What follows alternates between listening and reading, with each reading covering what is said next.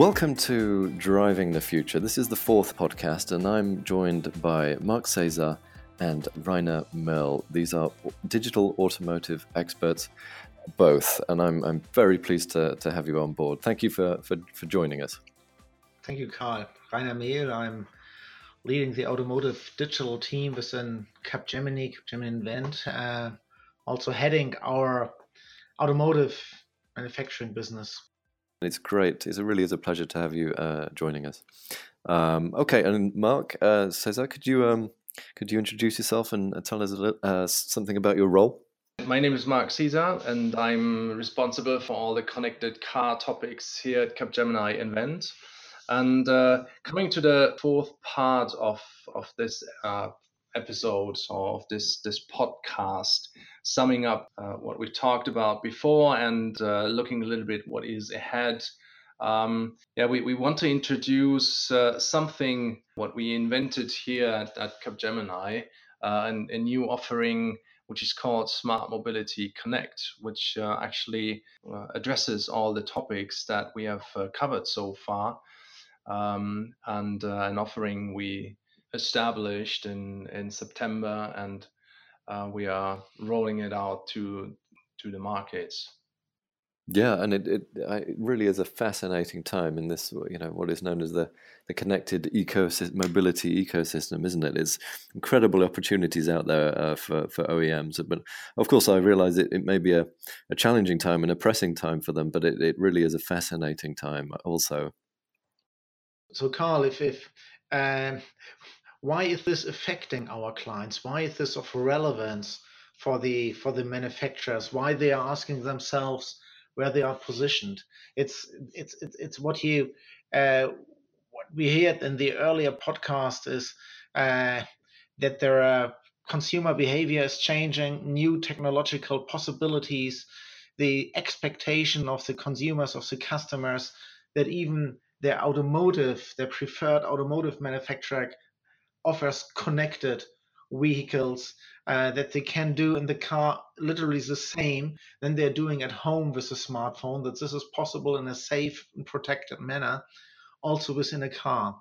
And then they're facing a reality which is very much functionally driven functions driven with uh, not integrated uh, IT systems, not integrated business processes, probably not even a common vision on this uh, smart mobility ecosystem which we see coming. And that's that's where we are coming in and and where we are recommending the OEMs so it's great what you are doing within your sales function for a certain geography. It's great what you are doing in after sales. There are fantastic ideas in marketing and outstanding amazing campaigns now put yourself in the shoes of one of your customers and how are those things connected within the customer journey? And then how to drive this customer journey in a smooth manner through all your processes, so all through everything what you've set up. And if you like, we can give you an example how we think it should look like. So that's where we are where we are supporting our clients, and that's where we're seeing uh, the challenge is about connecting the dots and those very complex comp- companies grown over the last decades. And now, from the point of view of the customer, the clear need to be very much consistent, very much seamless, very much rele- relevant to the customer. Uh, situative relevance bring in AI components as well. And of course, the customers orienting themselves and some of the best practices you find. And those in China you find with Tencent or Alibaba, and in the Western world you find it with with Amazon or with Apple. Yeah? So those are the benchmarks which are totally out from the traditional automotive industry. Yes, yeah. I suppose um, Smart Mobility Connect is doing nothing less than helping uh, OEMs redefine themselves. It's, I guess, redefine their approach and their whole strategy it's um, I, I I pick up the term of, of redefining it. It's um, yes, they they need to redefine where one where do they want to be in the in the mobility ecosystem.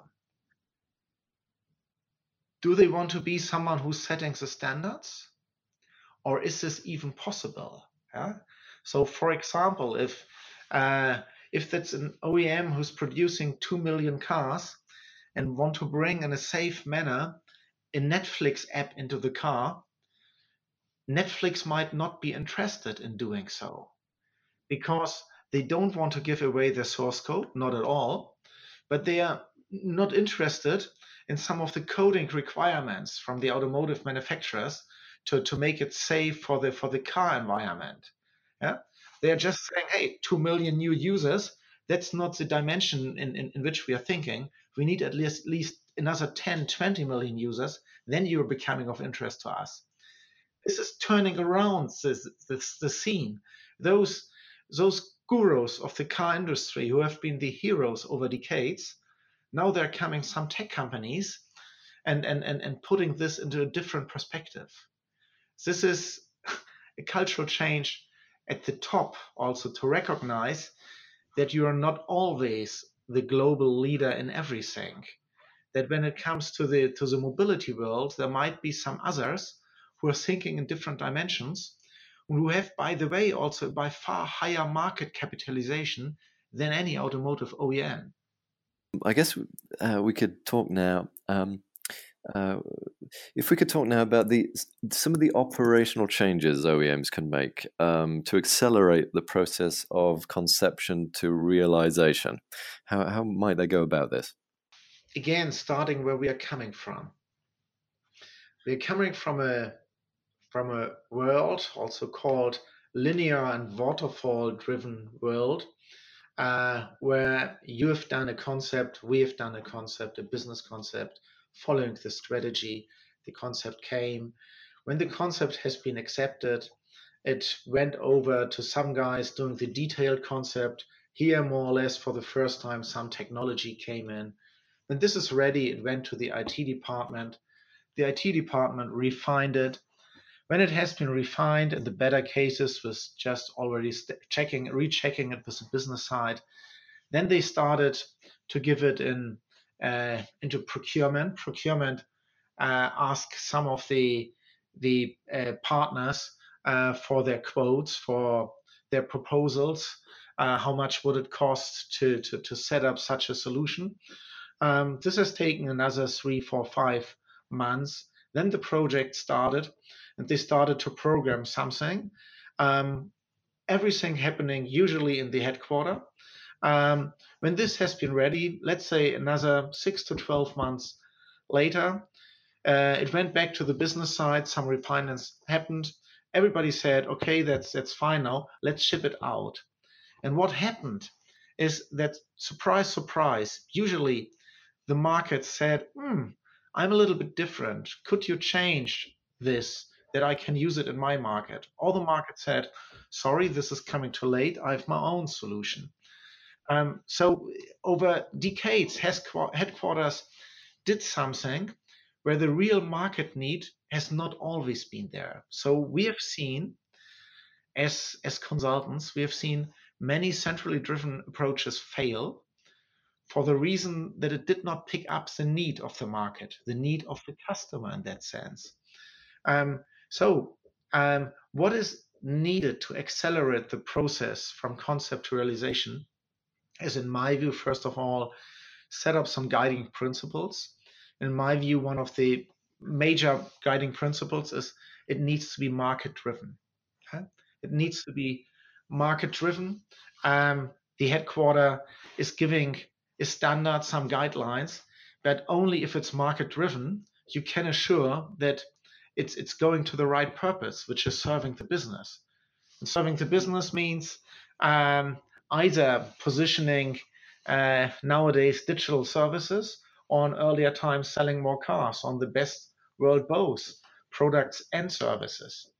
Um, and you can come to the to the to the pain points of each market, whether it is acquiring new customers or improving the retention, making it relevant for the markets. Then those use cases which you get on a certain platform, which is in my view among the guidelines of the headquarter, those use cases should be shared among the markets. in, in, in, in that terms, a platform or in, in popular terms, an app store. And from the app store, other markets can pick what they need. And of course, feedback what they have developed. And when you go a step beyond, this internal app store can be filled in also by external partners who are interested to. They need to follow the same guidelines, the same rules, but of course, they can bring in also their content. So instead of developing in a slow manner a centrally driven solution, which at the end of the day, not many guys in the markets really want to have, do something which is faster, which is shared, which is by far more agile, and which is uh, also energizing the entire the entire organization. Now, saying this, it's of course easily said, but this is a real culture change. This is a total culture change. It probably would mean even to redeploy guys who are today in the headquarter, bring them, brings them out in the market to support the markets in setting up something relevant.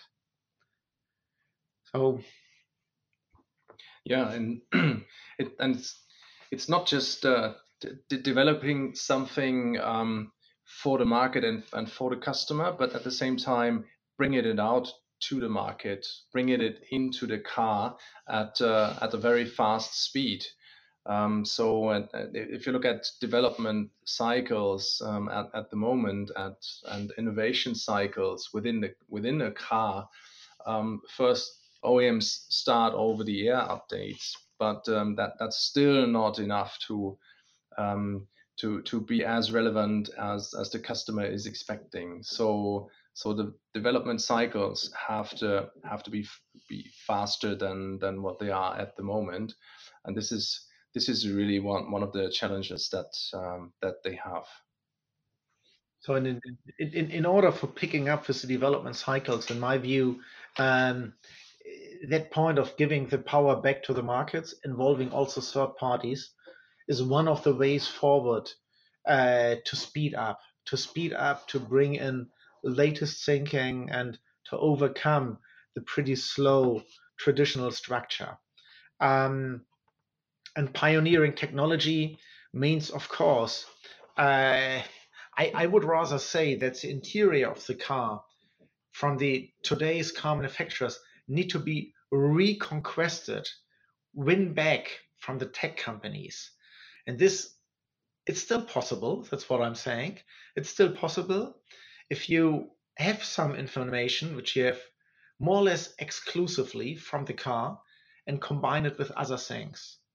So uh, either sensing the mood of the driver and changing the ambient, the light, uh, or playing certain music in that situations is one of the responses. Um, knowing from the driving style that guy drives not as he usually drives. He's more nervous offering something specific to that situation. This is uh, this is exclusive knowledge of the car manufacturer.